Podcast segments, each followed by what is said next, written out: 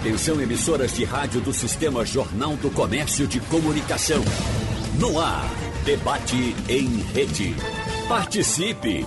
Rádio Jornal na internet. www.radiojornal.com.br E começa o debate, três políticos competentes para tratar de política aqui. Presencialmente temos Dr. Joaquim Francisco, ex-governador, Dr. Maurício Randes, ex-deputado, lembrando que foi até presidente da Comissão de Constituição e Justiça, e o senador Cristóvão Buarque, que fala de Brasília.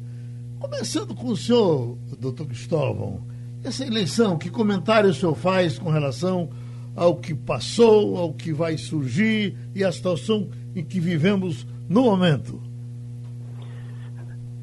Primeiro, bom dia boa tarde a todos meus queridos conterrâneos, recifenses e pernambucanos, e manifestar mais uma vez o prazer de estar com você Obrigado. e com essas duas grandes figuras. Sobre a sua pergunta, eu creio que essa foi uma eleição sem esperança. Eu vejo as pessoas comemorando quem perdeu. Contentes porque o outro lado foi derrotado. Eu vejo poucos contentes com a vitória do seu candidato. Seja falta uma esperança.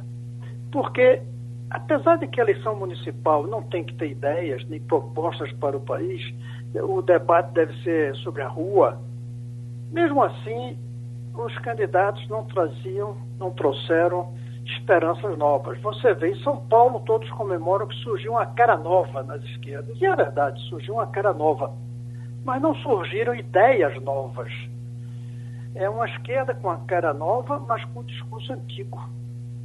Discorda da direita e, felizmente, tem essas posições com sensibilidade social, mas é uma realidade social e econômica do passado ele não traz a realidade nova da inteligência artificial, dos limites físicos ao crescimento, a realidade do esgotamento do Estado, de que o público não é sinônimo de estatal, não traz um discurso novo. Então foi uma, não houve uma vitória, foi uma eleição de derrotas. E nessas derrotas, especialmente, os dois extremos foram derrotados. Mas eu concluo dizendo uma frase que eu li há pouco do governador Dino. Ele disse: essa eleição derrotou, Bolsonaro derrotou o PT, mas a vitória foi para a direita, não a direita extremista do Bolsonaro. E foi uma direita também sem propostas novas, sem esperança, sem ideias novas. Foi uma eleição medíocre, cuja grande vantagem é ter acontecido e durante a pandemia as pessoas irem votar, mas não trouxe esperança nova para o Brasil. Doutor Joaquim Francisco também pensa assim? Olha, eu acho que, bom, a primeira satisfação está aqui com o Maurício e com o Cristóvão, dois excelentes homens públicos, né? E com você e todos os ouvintes. Tenho um prazer muito grande disso. Eu já enxergo de uma maneira um pouco mais otimista, né? Porque você teve aí 2.500 municípios, mais ou menos 2.500 municípios, que passaram a ter uma governança de centro, centro-direita, em alguns casos um centro-esquerda. Então você teve uma, um volume muito grande. Quais foram os grandes vitoriosos em termos de partidos? Foi o DEM, foi o PSDB, foi o MDB, o PP e o PSD. PSD. É? Ou seja, esses partidos é? partidos moderados, partidos que eh, gostam da inhaca do poder, é? tendo ali um, um automóvel, um carro preto com um motorista, sei que tu tem uma chegança de dar uma, um passeio nesse carro. Então, há uma, uma. Primeiro ponto. Segundo ponto, eu acho que a, a frase que eu vi ontem acompanhando o segundo turno, uma frase mais, mais bendita, né, por uma pessoa que sofreu o câncer, o, o, o Bruno Covas.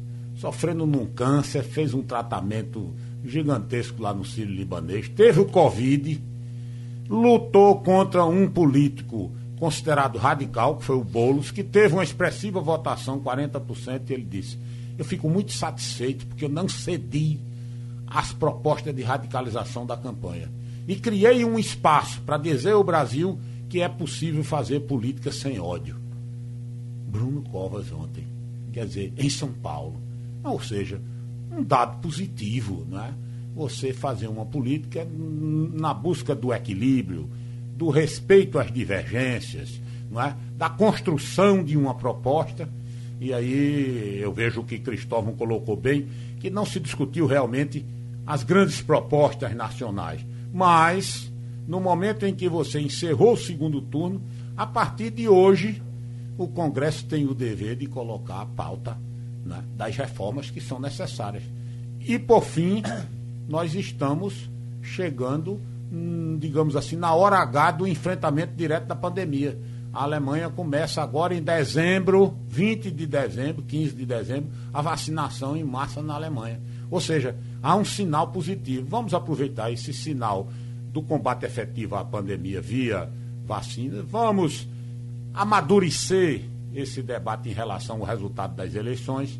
Né? A esquerda perdeu, né? o PT perdeu 180 e poucos municípios. vários partidos de esquerda perderam. Quem ganhou? O presidente Bolsonaro, os candidatos que apoiou, quase todos perderam, só ganharam dois. Então, quem foi que ganhou aí? Em médio virto. Houve um equilíbrio, um, um chamamento ao bom senso, que eu acho que se pode extrair daí muitos, muito, muito boas alternativas, sobretudo para que a gente vote as reformas. Porque a economia está aí olhando para a gente, a pandemia está aí olhando para a gente, solução da pandemia, vacina, solução da economia, reformas. Solução das reformas, o centro, que ganhou a eleição, que já vinha defendendo a reforma. Talvez as coisas sejam facilitadas por essa confluência, digamos, da política no seu sentido mais tradicional política, fazer política. A democracia exige a, a prática da política. Estamos aqui juntos de um grande político e estamos à, à distância de outro grande político. Então, vamos fazer política. Doutor Maurício Randes? Eu quero começar concordando com meu amigo Joaquim Francisco, lhe abraçar, Geraldo Freire, meu querido amigo também, Cristóvão Buarque, ouvintes da Rádio Jornal. Quero começar concordando com o que Joaquim pontua como uma coisa importante que aconteceu, que foi é, a, a volta da discussão política pelas instituições que existem, que todo mundo sabe são defeituosas, os partidos, mas acabou aquele clima de é, antipolítica, todo mundo ser contra a política, contra o establishment, e aí muita gente se aproveitou em 2018 dessa indignação contra os maus resultados da política, eu diria uma indignação justa do povo brasileiro. Em 2018 surgiu esse bolsonarismo que fez água já com dois anos. Então, essa coisa de que Bolsonaro e aqueles que ficaram repetindo aquele discurso dele em cada cidade, em cada estado, é, essa chama com um argumento de que eles constituiriam uma nova política, o povo brasileiro foi inteligente perceber que tinha muito pouco de novo. Então, um primeiro é, fenômeno, eu acho que ficou claro nessa eleição municipal, é um certo envelhecimento precoce da pretensa nova política que negava a política e não de procurar transformar a política. Né? Então, é nesse ponto que tem a convergência, não é isso, Joaquim? E com, com o Cristóvão, eu queria também, para voltar a ouvir os amigos, eu queria concordar que o debate foi pobre. É claro que o debate municipal é difícil, esses debates que se fazem também ficam muito castrados, um minuto para cá, um meio minuto para lá. Como é que você vai desenvolver a solução de um problema crucial como a educação em 30 segundos? Né? Então, esse engessamento que criou-se, ele ao lado da pobreza mesmo de programas. Então, eu acho que a, a campanha aí parece que o jogar abaixo da cintura tem premiado, né? campanhas que foram muito agressivas, que jogaram muito abaixo da cintura, que deixaram é, em segundo plano o verdadeiro debate, partiram para é, certas mistificações, para certos falseamentos, para certos ataques que não eram verdadeiros, isso também fez com que o debate empobrecesse. Então, se ganhou, por exemplo, em São Paulo, cresceu muito o pessoal com o Guilherme Doulos, que representa uma nova liderança na esquerda, mas eu quero concordar com Cristóvão de dizer assim: surgiram até alguns personagens novos, em partidos de esquerda, partidos de direita, partidos de centro. Eu queria até lembrar que centro não é uma coisa uniforme, não é? Tem muitos partidos de centro que, por exemplo, em 2022 não estarão, por hipótese alguma, no palanque de Bolsonaro, e tem outros que podem fazer alianças com outros, outros segmentos que podem dizer que são mais progressistas. Então, eu acho que teve a volta da política, mas teve um debate muito pobre. E acho que o Brasil começa a emitir sinais, o eleitor, a emitir sinais que ele quer uma certa normalidade para solucionar o problema. Então ele muitas vezes votou num cara que ele disse: não, eu não estou muito satisfeito, não está tão bom, mas pelo menos, mas pelo menos ele está com um time que vai continuar fazendo uma coisa. Ele não quis ir muito numa aventura nessa eleição municipal. E aí finaliza esse primeiro comentário dizendo assim: não será que o eleitor está começando a dizer, olha, eu quero muito mais discutir verdade as verdadeiras soluções para o problema da educação, da saúde, da moradia, do que ficar dizendo quem é centro, quem é direita, quem é esquerda. Porque eu acho que muita gente que está se dizendo que é uma coisa e é outra, na verdade, na prática não é. Então acho que o eleitor começou a sacar isso. E ele não votou só assim, eu vou fazer uma escolha de centro-esquerda, de centro-direita, de centro, de extrema-direita de extrema-esquerda. Agora, é verdade que é, as duas posições no espectro político, aquela que está mais para o lado da, da chamada direita, a extrema-direita de Bolsonaro, foi derrotada. E o PT foi derrotado, foi varrido de todas as capitais. O PT ganhou agora só no segundo turno, em quatro cidades, com mais de 100, 100, mil habitantes. Até então ele não tinha ganho nenhuma cidade com mais de 100 mil habitantes. Então é um partido que perdeu o monopólio que ele pretendia ter nas chamadas forças progressistas. O PT eu acho que foi um grande derrotado, o bolsonarismo foi um grande derrotado, a, o debate foi derrotado, mas a esperança, eu acho, é o povo diz, eu quero alguém que eu ache que vai minimamente melhorar os problemas que eu estou sofrendo no dia a dia. E aí fica uma janela para a gente começar a ter um debate, que é isso que Cristóvão sugere, eu acho, a gente tem um debate que não só seja quem é centro, quem é esquerda, quem é direita, quem é extrema esquerda. Não. Vamos fazer um debate sobre quais são as soluções para o desenvolvimento brasileiro. Quais são as soluções para a educação brasileira? Quais são as soluções para acabar com a corrupção no Brasil? Bom, professor Cristóvão, na minha, na minha interpretação, o senhor fica triste porque o Rio volta para o seu leito normal, ou até certo ponto normal. Volta para os políticos de sempre. No caso, por exemplo, de, de Belém, nós tivemos um candidato de esquerda que se reelegeu prefeito. Ele elegeu prefeito, mas ele já foi prefeito duas vezes. Está voltando. Né? De caso de Cícero Lucena, aqui junto a gente, da duas Paraíba. Vezes também. Eh, já foi prefeito, já foi voltando. Eduardo no, Paz, duas vezes prefeito. No caso de Alagoas, para você ter. Greca, Curitiba. Pronto. Duas no vezes caso prefeito. de Maceió, por... Maceió, volta como vice-prefeito aquele Ronaldo Lessa que foi governador. Lembro dele. Lá embaixo, mesmo ao lado de um, de um, de um, de um, de um político novo, que é um deputado que está surgindo agora. Filho de Givaldo Carimbão, um político antigo. Sim. Esse menino que foi eleito é filho de Givaldo. JHC, João Henrique Caldas, né? João Henrique Caldas, é filho de João Henrique Caldas. Eu pensei que ele era filho daquele que foi deputado com a gente, Joaquim João, João Caldas, não sei João lá. Caldas, é, filho, é. não é... João Caldas, lembra que foi deputado conosco, João comigo Caldas. com você? E, e, é, e esse é JHC. Mesmo, é, é, João Caldas. João é Henrique Caldas, é. Então talvez seja o de João Caldas, né? É, é isso. Mas é isso, é, é coisa de dinastia, Sim. né? É, é família Já política. Vem, é, isso também está começando a encher a paciência do eleitor. Né? Professor Cristóvão. Olha, eu quero pegar uma coisa que o Joaquim Francisco falou. É que hoje começa a nova eleição, começa o futuro. E é aí que eu fico tanto pessimista, porque uma coisa boa desta eleição, e como vocês estavam falando agora, venceu a experiência em todos os lugares. O eleitor preferiu gente com mais experiência. E também responsabilidade. Por isso a gente vai precisar de propostas reformistas. Mas reformistas no sentido de buscar eficiência. Veja a diferença. Nos anos 60, 70, a gente queria reformas sociais o gente quer reformas que busquem eficiência para atender o social, mas eficiência econômica. Esta equação é que vai ser difícil. Como fazer reformas para trazer eficiência, reforma trabalhista, responsabilidade fiscal, compromisso com a estabilidade monetária e, ao mesmo tempo, cuidar da população pobre, da reverter a desigualdade. Essa equação é que vai fazer a diferença e que ela é difícil. E ela é difícil porque ela exige nessa equação colocar uma variável difícil do eleitor a querer, que é o futuro. Você tem que apresentar uma reforma hoje, dizendo: olha, hoje a gente vai pagar um preço por essa reforma, mas daqui a tantos anos a gente vai ter um benefício. E o que eu acho lamentável é que o futuro não é um bom cabo eleitoral. O cabo eleitoral preferido da opinião pública do eleitor é o hoje, se possível até o ontem. Então, por exemplo, nós precisamos de uma reforma que diga não se gasta mais do que se arrecada. E aí como é que a gente faz?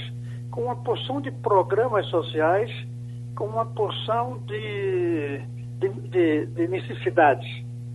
Ou vai ter que tirar de quem tem, e aí já vem o sacrifício e eles têm força. E mesmo tirando de quem tem, não chega, não dá. Então é dizer, olha, a gente vai ter que ter paciência para daqui a alguns anos estarmos todos, e não só você, eleitor, cada um melhor. O problema é que a própria democracia, ela traz uma dificuldade. A democracia, ela é a soma da vontade dos indivíduos, reunidos na maioria. Não é a vontade do povo a democracia não faz um amálgama do povo. Não é a vontade coletiva, é a vontade da maioria, logo dos indivíduos. Nós vamos ter muitas dificuldades e vamos precisar de duas coisas fundamentais que estão faltando: ideias novas e estadistas.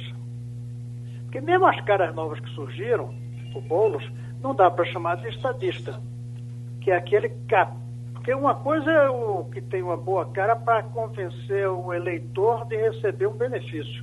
Aí é fácil. Estadista é aquele que é capaz de pedir ao eleitor que faça um sacrifício pelo país. Eu não vejo no cenário nem estadistas nem ideias viáveis capazes de convencer o eleitor de sacrifícios hoje para benefícios amanhã. Por isso, o Joaquim Francisco tem razão. Vamos começar logo quem é que vai reunir a alternativa de reforma com responsabilidade e esperança? Veja bem, reforma com responsabilidade e com esperança. Só responsabilidade não dá, porque aí sem esperança não vale a pena. E sem responsabilidade, a esperança sem responsabilidade leva à inflação, leva à desorganização, não funciona. O nosso desafio e aí você na rádio tem esse papel, que você reúne pessoas para debater. Hoje trouxe para debater a eleição de ontem. Vamos trazer para debater o que é que a gente propõe para a eleição de daqui a dois anos. Quais são as propostas e quem é que vai encarnar as propostas que nós, por exemplo, defendamos, estejamos juntos ou não. Esses três que você trouxe hoje. Doutor Joaquim?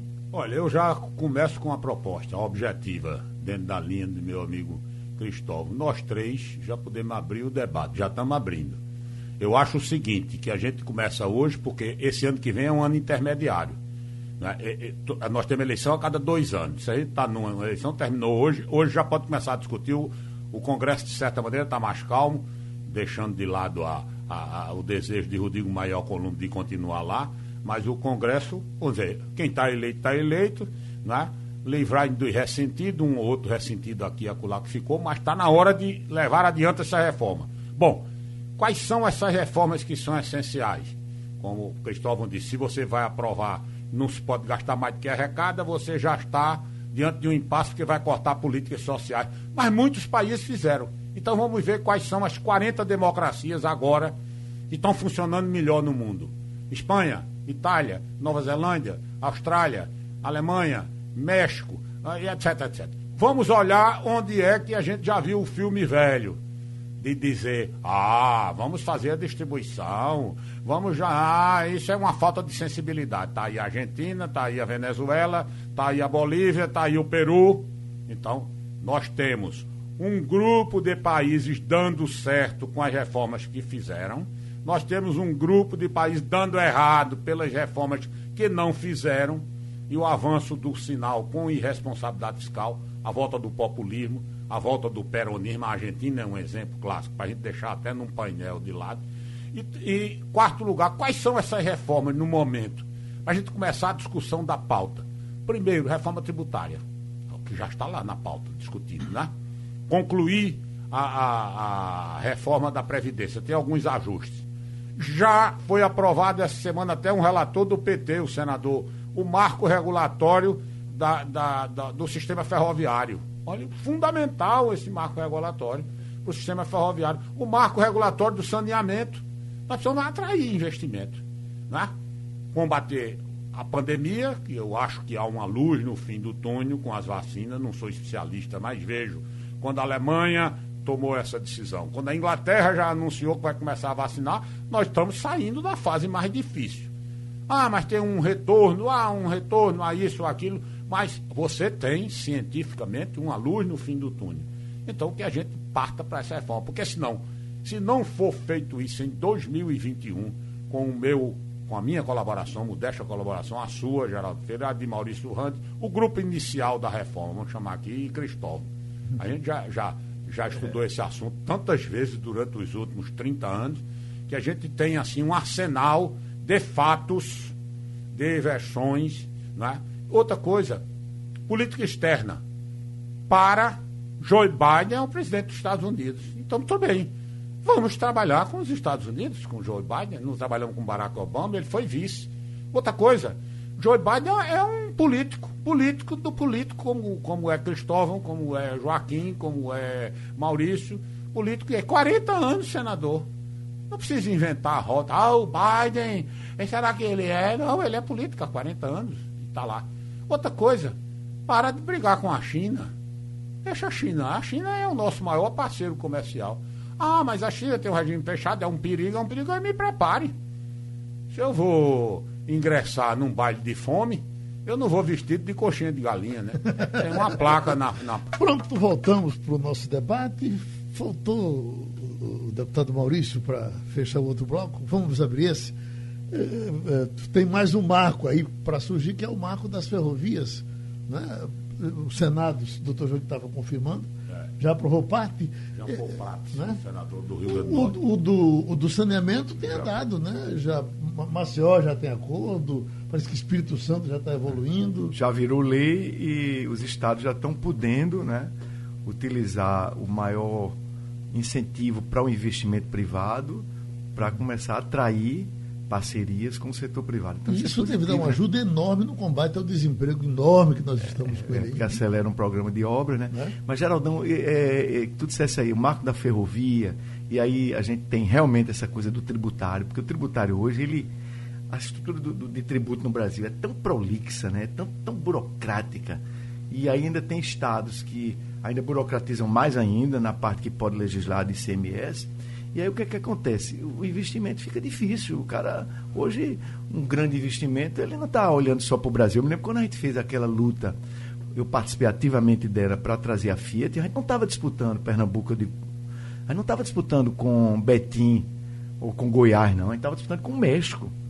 Então, tem, quando o investimento é muito grande, é preciso que o país ele tenha mão de obra produtiva e ele tem uma estrutura tributária e também a logística, o escoamento da produção. A gente não tem uma mão de obra qualificada porque a educação no Brasil é muito ruim.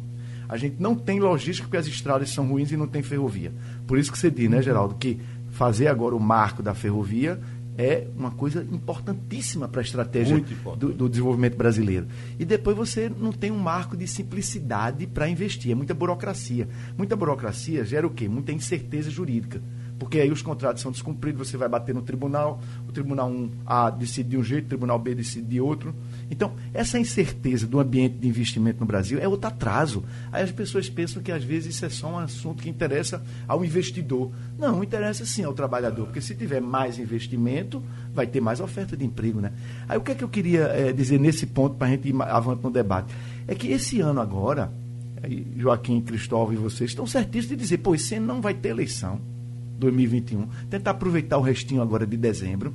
Mas 2021, o Brasil precisa de fazer reformas, chega de adiar essas reformas, fazer uma série de reformas, porque quando, chega, quando virar de 2021 para 22, a turma só pensa naquilo.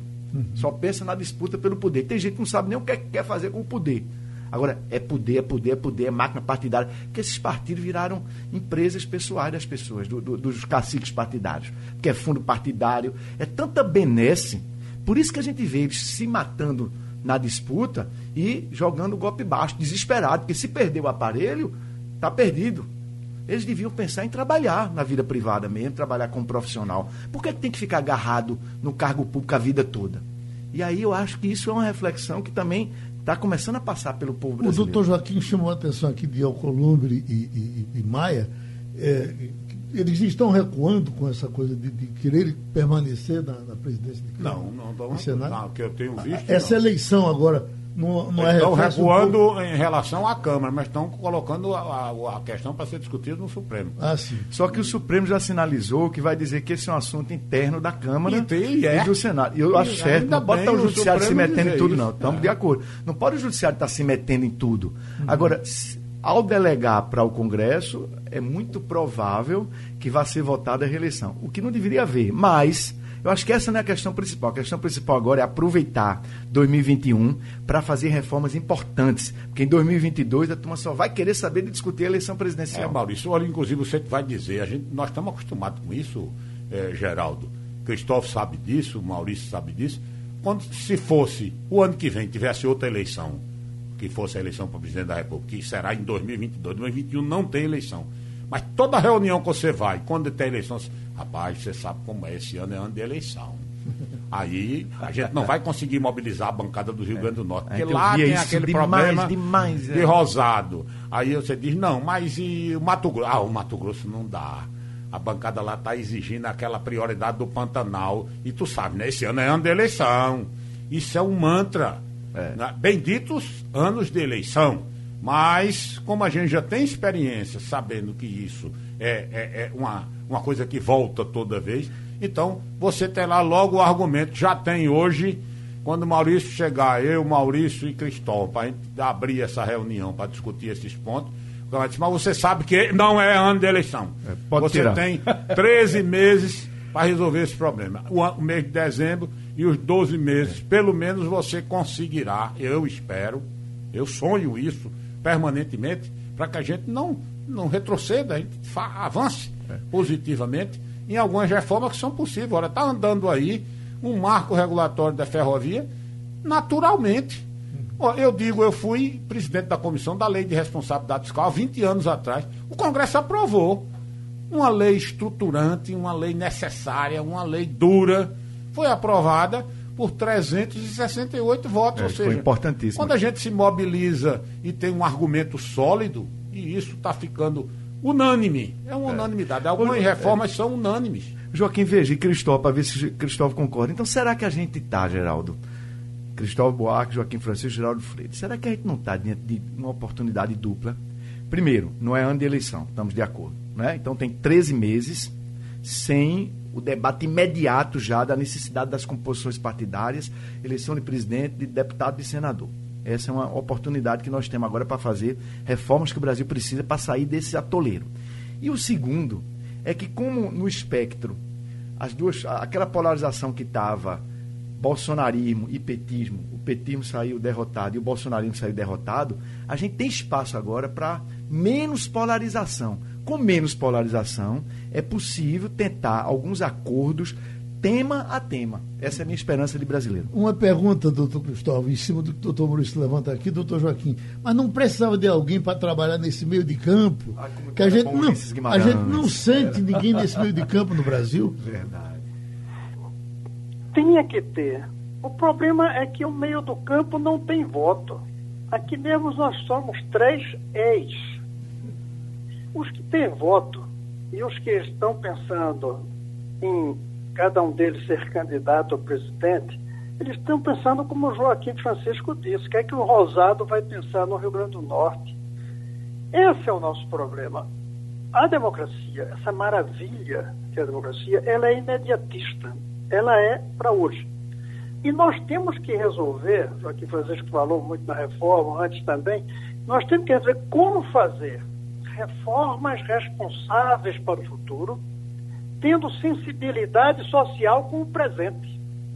E aí que vem uma equação que nós sempre jogamos para diante. Nós estamos nessa crise por causa de 50 anos de farra.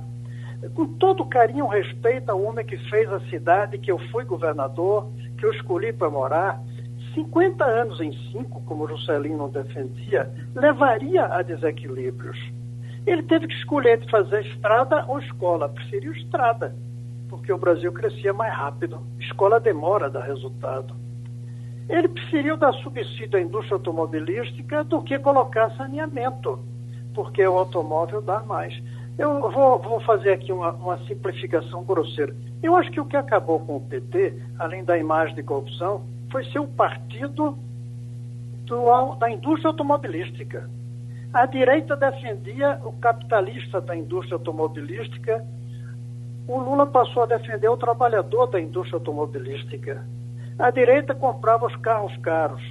A esquerda passou a defender essa invenção chamada carro popular. Sair disso é difícil. Na hora que a gente for fazer a seriedade das finanças, é o povo pobre que vai pagar ou quem compra carro? Essa vai ser a discussão. Ou o dono das indústrias. Quanto a gente gasta em subsídios? Por que, que tem que tirar da Bolsa Família e não dos subsídios ao setor industrial, mesmo sabendo que esse subsídio garante emprego? Tem que levar em conta isso também, que faz parte do social. Esta dificuldade entre a responsabilidade com o futuro e a sensibilidade com o presente é que faz difícil o debate. Eu hoje não vejo, Geraldo, respondendo a sua pergunta, quem faça esse meio do campo. A gente pode fazer tentativas. Eu ouvi uma vez do Randes uma ideia brilhante. Vamos juntar um grupo de pessoas e fazer uma carta aos candidatos a presidente dizendo que eles têm que fazer uma proposta e se juntar. Tudo bem. E eu topo entrar nisso. Nós três assinaríamos. Então vamos começar a esboçá-la. Né? Uma é carta para desafiar o debate de temas é. concretos que a gente possa cobrar compromissos é, de um arco mais amplo, que não seja só aquilo que eu estava dizendo no começo, partido A, B, C, esquerda, centro-direita ou direita. Ou seja, a gente pegar em certos problemas nacionais, certas reformas que são inadiáveis, e a gente tentar fazer com que esse debate se, se expanda. Aqui no debate geral do Freire, quantas milhares de pessoas estão nos ouvindo agora? E a Copa é das boas práticas. Lembre-se. Você pode sair hoje para vários locais onde tem educação de qualidade aqui dentro do Brasil, onde você é. tem um ajuste fiscal, o Estado do Espírito Santo tira nota 10 é. em responsabilidade fiscal, o Rio de Janeiro tira zero. Então, olha aí, olha aí um é. bom começo, né? Sua é excelência, o fato. É. é possível, sim, casar responsabilidade, reformas com responsabilidade e sensibilidade social no presente. É possível. Eu peço, eu, eu, eu, peço que o Geraldo seja o nosso feitor. Cobre da gente fazer isso. Daqui a uma semana ele ligue para perguntar, cadê? Avançar? Tá então cada um da Boa. gente fica no presente da gente também e esquece isso, até porque somos ex, né? O ex não tem tanta obrigação no dia a dia, não vai à reunião, não vai, não está aí. Então, eu acho, Maurício, que foi uma ideia que você me deu a tempo. Nós mesmos dissemos, vamos deixar passar as eleições talvez seja a hora. Entrar em contato com esses candidatos todos, ou quase candidatos, e dizer, ó oh, cara, qual é a sua? Você quer continuar só pensando no voto e, portanto, propondo irresponsabilidades demagógicas? Ou você quer trazer uma proposta de estadistas pensando no futuro e dizendo qual é o sacrifício e quem é que vai pagar o sacrifício? Porque também não podemos esquecer de que uma coisa é pagar o sacrifício certos marajás ou pagar o sacrifício certos barnabés. Temos que escolher quem paga o sacrifício. O problema é que as reformas às vezes vêm e só o Barnabé que paga. Uhum. Pronto, porque para mim é mais fácil esse papel, porque para esse debate é ter um filho todo dia. Né? Então já tem um menino quase pronto para a gente trabalhar com ele nos dias seguintes. Mas, doutores, vamos falar um pouco das cabeças pensantes que estão no poder no momento. É, é, é, como elas se saíram nessa eleição? Por exemplo, é, Dória, a situação dele parece que melhorou um pouco. O PSDB deu um pouco de ar para ele respirar, não, doutor? Geraldão, observe, ele foi escondido, né? ele teve uma, uma participação muito discreta. O Boulos fez o possível para que Dória não tivesse o protagonismo. Mas chega no dia da vitória, é normal que vá. Ele até no discurso de vitória ele falou mais minutos, falou parece que 12, 13 minutos, eu vi, não sei se foi no Estadão ou no Globo, e ele, o próprio candidato, falou menos. Você sabe que eu vi ontem uma coisa que me deu uma dor de cabeça. Eu estava vendo um debate na cultura e um especialista lá dizendo que uma das razões de Bruno Covas ter se reeleito teria sido o câncer. Minha nossa senhora. Era o contrário eu antes, acho né? que há uma, digamos assim, há um, um sentimento de, de, como eu diria, de solidariedade pelo esforço dele. Ele realmente fez um esforço gigantesco. Eu estava em São Paulo e tive a oportunidade de vê-lo chegando no Sírio Libanês. Um esforço tremendo ele participou de várias, de algumas, várias não, mas talvez várias, algumas reuniões e, e, e vomitava na reunião, não a conseguia gente concluir. Ele cai duro aí, em algum ele cai duro. Então, ele, essa luta né, de um, um rapaz de 39 anos, aí, o filho dele, num gesto belíssimo, ficou ao lado do pai, o menino de 18 é, anos. É, para todo lugar indo acha, atrás. Então, esse gesto dizer que criam... ele saiu vitorioso, ou desculpe, ele saiu um grande vitorioso, mas a minha pergunta é: desses grandes personagens que Geraldo lembrou, a gente estava analisando cada um. João Dória saiu um grande vitorioso? Na minha opinião, não. Como Boulos ganhou e ele apoiou Boulos, ele não pode dizer que a gente, não, a gente não pode dizer que ele saiu derrotado, mas dizer que ele foi o vitorioso em São Paulo é forçar a mão. Eu acho que Covas, que o Bruno, até por ser neto de Mário Covas, tem uma tradição política diferente, melhor. Tal, aquele é. menino do Rio Grande do Sul, o, o Eduardo Leite, Leite, Eduardo Leite, também está com uma boa postura no cenário nacional. ACM Neto, na Bahia, é, é. com o Bruno Neto Reis. Rodrigo Maia saíram seguinte, Esse menino daqui, aqui o Miguel Coelho, Sim. em Petrolina, teve é, a maior vitória em termos nacionais, não é? é. Um, um, um, rapaz jovem, 29 é. anos, 30 anos. Nota-se facilmente. Raquel Lira, em Caruaru. Então, você. E tem ao mesmo tempo Amazonino Mendes, Iri Rezende. Veja como essa eleição foi, foi complexa. Uhum não é? O velho Greca, lá no, no Curitiba, não é? Aquele jeitão dele, aquela maneira autêntica de ser. Não é? E você do outro lado tá Amazonino Mendes. Aí Iris Rezende, o pessoal disse, olha, se Iris não for o candidato, aí a única salvação é Marconi. Iris tem 88 anos. Era um dia na vice de bolos. De outro lado, você vê meninos com 27 anos, como o João, que se elegeu aqui. Né? Então, houve essa essa... Será que assim não é melhor? Você juntando experiências com. Eu acho ideal. Eu, é, eu me lembro, é, eu me lembro o, o que, que. O que eu achei que não ficou bom, Joaquim, foi, por exemplo, 2018. 2018 era a negação. Né? Ninguém que tiver aí presta. Uhum. Aí o eleitorado foi no extremo demais de negar tudo. Agora ele disse: não, deixa ver. Lá no Recife, uhum. João é um cara novo, pode começar um novo ciclo. Aí apostou nele. Né? Aí lá em, em Curitiba disse: não, já estou seguro. É, e eles disseram isso, vai inclusive. Ser bom. Ou seja, eu estou achando bom isso. Eu, eu concordo com o Geraldo. Ele, o eleitorado está olhando assim. Nem tudo é esquerda, centro e direita. Nem tudo é conflito de geração. Ou seja, as coisas são mais complexas. Talvez seja uma das mensagens que o eleitor mandou foi, uhum. olha, mais devagar com a dor, porque as coisas são mais complexas. O que eu quero mesmo é ser convencido de que em quem eu votar vai ajudar a solucionar os problemas da minha cidade, do meu estado, do meu país. Uma vez Miguel Arraio dando uma entrevista, não sei se foi aqui com você, mas perguntaram a ele, olha, doutor Arraio, o senhor não acha que o senhor está meio velho? Estava com 78 anos. Ele disse, eu não acho não. Porque Nero incendiou Roma com 33 anos e Adenauer salvou a Alemanha com 85. Outros já é, dizem. É, Sandro Pertini foi presidente da Itália com 85, era um herói de guerra. Joe Biden foi eleito agora com 78 Biden, anos, experiente, é, é. depois de 42 anos de Senado. Isso não tem uma, uma regra definida. O novo é velho, o velho é novo, às vezes. Né? Raquel de Queiroz disse que os canários também envelhecem, né? e esse negócio de cultuar só a juventude, o que tem de jovem canalha? Sim. Ser jovem não é atestado é de virtude. Deixa entrar eu, o professor Cristóvão. Eu confesso a vocês que eu estou mais preocupado com a juventude de ideias. É isso aí. Sintonizadas com o futuro e com sensibilidade pelo presente. Gostei da frase. A juventude das ideias. Porque é. às vezes o Cheite é jovem, mas as ideias que ele defende são antiquadas. Eu acho que o Boulos tem ideias sensíveis para o social, mas velhas. É verdade. Eu não acho que as ideias dele sejam jovens. Embora eu respeito, porque são ideias sensíveis. quem se preocupa com sem teto, para mim, tem valor. Mas a ideia que ele traz para como resolver o problema do sem teto é só prisioneira do imediato. É. Não tem a ver com a proposta de médio e longo prazo. Agora, eu não sei se vocês falaram, porque ficou, saiu do ar um pouquinho, o nome do Dino. Eu acho que Flávio Dino é um nome também. Eu estou de acordo. Eu acho que e é um apesar... exemplo de político que é. pode ajudar a costurar um diálogo mais intergeneracional é. Entre é. correntes políticas, centrado nas reformas estruturadoras ele que o Brasil precisa. Ele perdeu a eleição na cidade dele, né? Ele, ele, ele é. teve esse problema. Ele perdeu em São, Luís. Perdeu. Foi uma então, das poucas que um bolsonarista ganhou numa cidade grande, né? Mas deixa, vamos ser otimistas.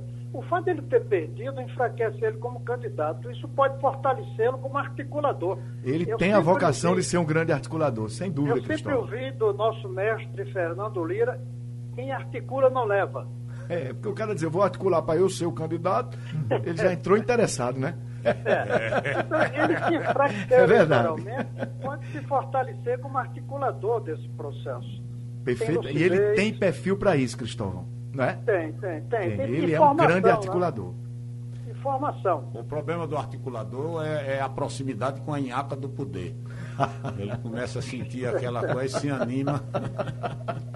Agora está havendo um, um, a gente sente uma, uma espécie assim, uma, uma, conspiração, não sei se correta ou incorreta, para jogar bolos agora com uma nova liderança da esquerda do Brasil. É, já, ele já está com essa bola toda? Por gentileza, doutor Joaquim? Não, eu acho que ele desempenhou bem. Acho, inclusive, que nos debates, nas, na, na, na, nas apresentações dele, ele procurou ser construtivo dentro daquilo que ele pensa. Uhum. Né? Algumas coisas são fora de moda ou, ou, não são aplicáveis. Mas ele se posicionou de uma maneira. Foi uma disputa, vamos chamar assim, elegante eles têm muito dois... melhor como candidato a prefeito do que como candidato a presidente. É. Ele, ele, ele, era um vazio como candidato a presidente. Como a prefeito agora, valia a pena ouvi-lo. No, no, ah, porque amadureceu. É. Amadurecido pelo calor de muitos sóis. Né? A época foi, foi levando ele a um amadurecimento. Algumas ideias dele não se aplicam, uhum. essas ideias. Mas o debate, o contraditório, é quem vai limpar essa área. Quando ele for debater, não é? com, eu falei há pouco aqui com o Maurício antes, com um grande economista brasileiro, Ricardo Paz de Barro, que luta muito para que a gente vá para a solução da existência de boas práticas. Olha, por que não se tem um banco de boas práticas? No é, Ministério da é, Educação, é no Ministério da Saúde, no Ministério da Integração, né? para debater soluções para a, a, a transposição do Rio São Francisco. Cadê o órgão para cuidar daquilo? Quem vai cobrar a água? Como já Como teve é? ministro da desburocratização, alguém que, tra que tratasse de, de... Hélio não, Beltrão, até hoje não desburocratizou. Né? É, mas o problema é porque. A... Era Hélio Beltrão, não era? Exato. Hélio Beltrão, Piquet Carneiro, já foi é. também. Uhum. Bressa Pereira, é. que era, era do Conselho de Reforma do Estado, eu até integrei uhum. esse Conselho de Reforma do Estado. O problema complicado da desburocratização no Brasil é que ninguém confia em ninguém, né? Uhum. O nível de confiança é muito baixo. Então... Eu acho, Joaquim, ninguém confia em ninguém e tem muita gente que, que vive da burocracia. Ah, sim, o burococos. É o é. cocos que não tem antibiótico que mate. Burococos. Mas a falta de confiança. Aliás, você trouxe uma palavra que eu queria insistir. Para mim, o fundamental é colocar no debate como vamos ter confiança, confiança. na economia. Eu, quando comecei a estudar economia, eram três fatores: capital, trabalho e recursos naturais. Depois vem tecnologia inovação. Para mim, hoje, o fator fundamental da economia é confiança. Confiança. As reformas têm que ser na busca de colocar confiança na economia brasileira. Aí o capital vem. Essa confiança é falta, porque não é só na economia. Ela depende de doenças endêmicas na rua, ela depende do taxista falar inglês, ela de, depende, uma coisa que vocês falaram nesse instante, que tira confiança, que é, no meio desse negócio, o presidente do, do, do Senado querer continuar mais quatro, mais dois anos, reformando regras que são estáveis. Essa instabilidade das regras quebra toda a confiança. É uma reforma constitucional, não é uma reforminha, não. Não, mas ele quer fazer sem reforma. Ele quer numa interpretação e alterar o é. regimento, né? Agora, é, é, é, sobre, sobre essa coisa assim da. da é, com, como a gente trazer confiança? Como essa eleição sinalizou que o eleitorado estava cansado de uma polarização? Essa é também uma oportunidade para a gente tentar construir confiança. Porque a confiança é como você está dizendo aí, Cristóvão, né? É, é na produtividade, é na certeza que o contrato vai ser cumprido, é na certeza que a decisão judicial não vai ser fonte de, é, conseguida por métodos heterodoxos. Mas a confiança também é saber que pode se pactuar pelos atores institucionais, portanto, os partidos políticos, os parlamentares, de novo o mundo do político, poder fazer pactos.